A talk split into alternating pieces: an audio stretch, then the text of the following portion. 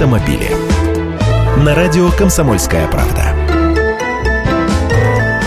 Здравствуйте! Давайте сейчас расскажу вам о будущих бестселлерах российского авторынка. На заводе в Ижевске стартовало серийное производство хэтчбека «Лада Гранта». Старт продаж новинки назначен на июнь 2014 года. Цены уже объявлены от 314 тысяч до 477 тысяч 500 рублей. Автомобиль будет доступен в трех комплектациях с механической или автоматической коробкой передач.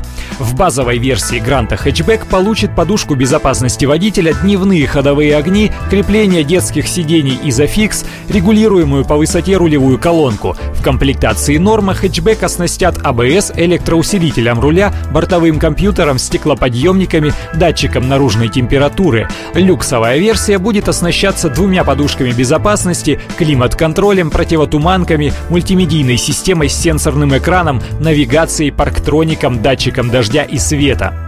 Вторая новинка тоже имеет отношение к АвтоВАЗу, так как на его конвейере собирают новый Renault Logan. Его как раз начали продавать. Внешне он полностью изменился, передняя часть кузова оформлена в полном соответствии с новой дизайн-концепцией автомобилей Renault. Logan нового поколения предлагается с двумя бензиновыми моторами на выбор.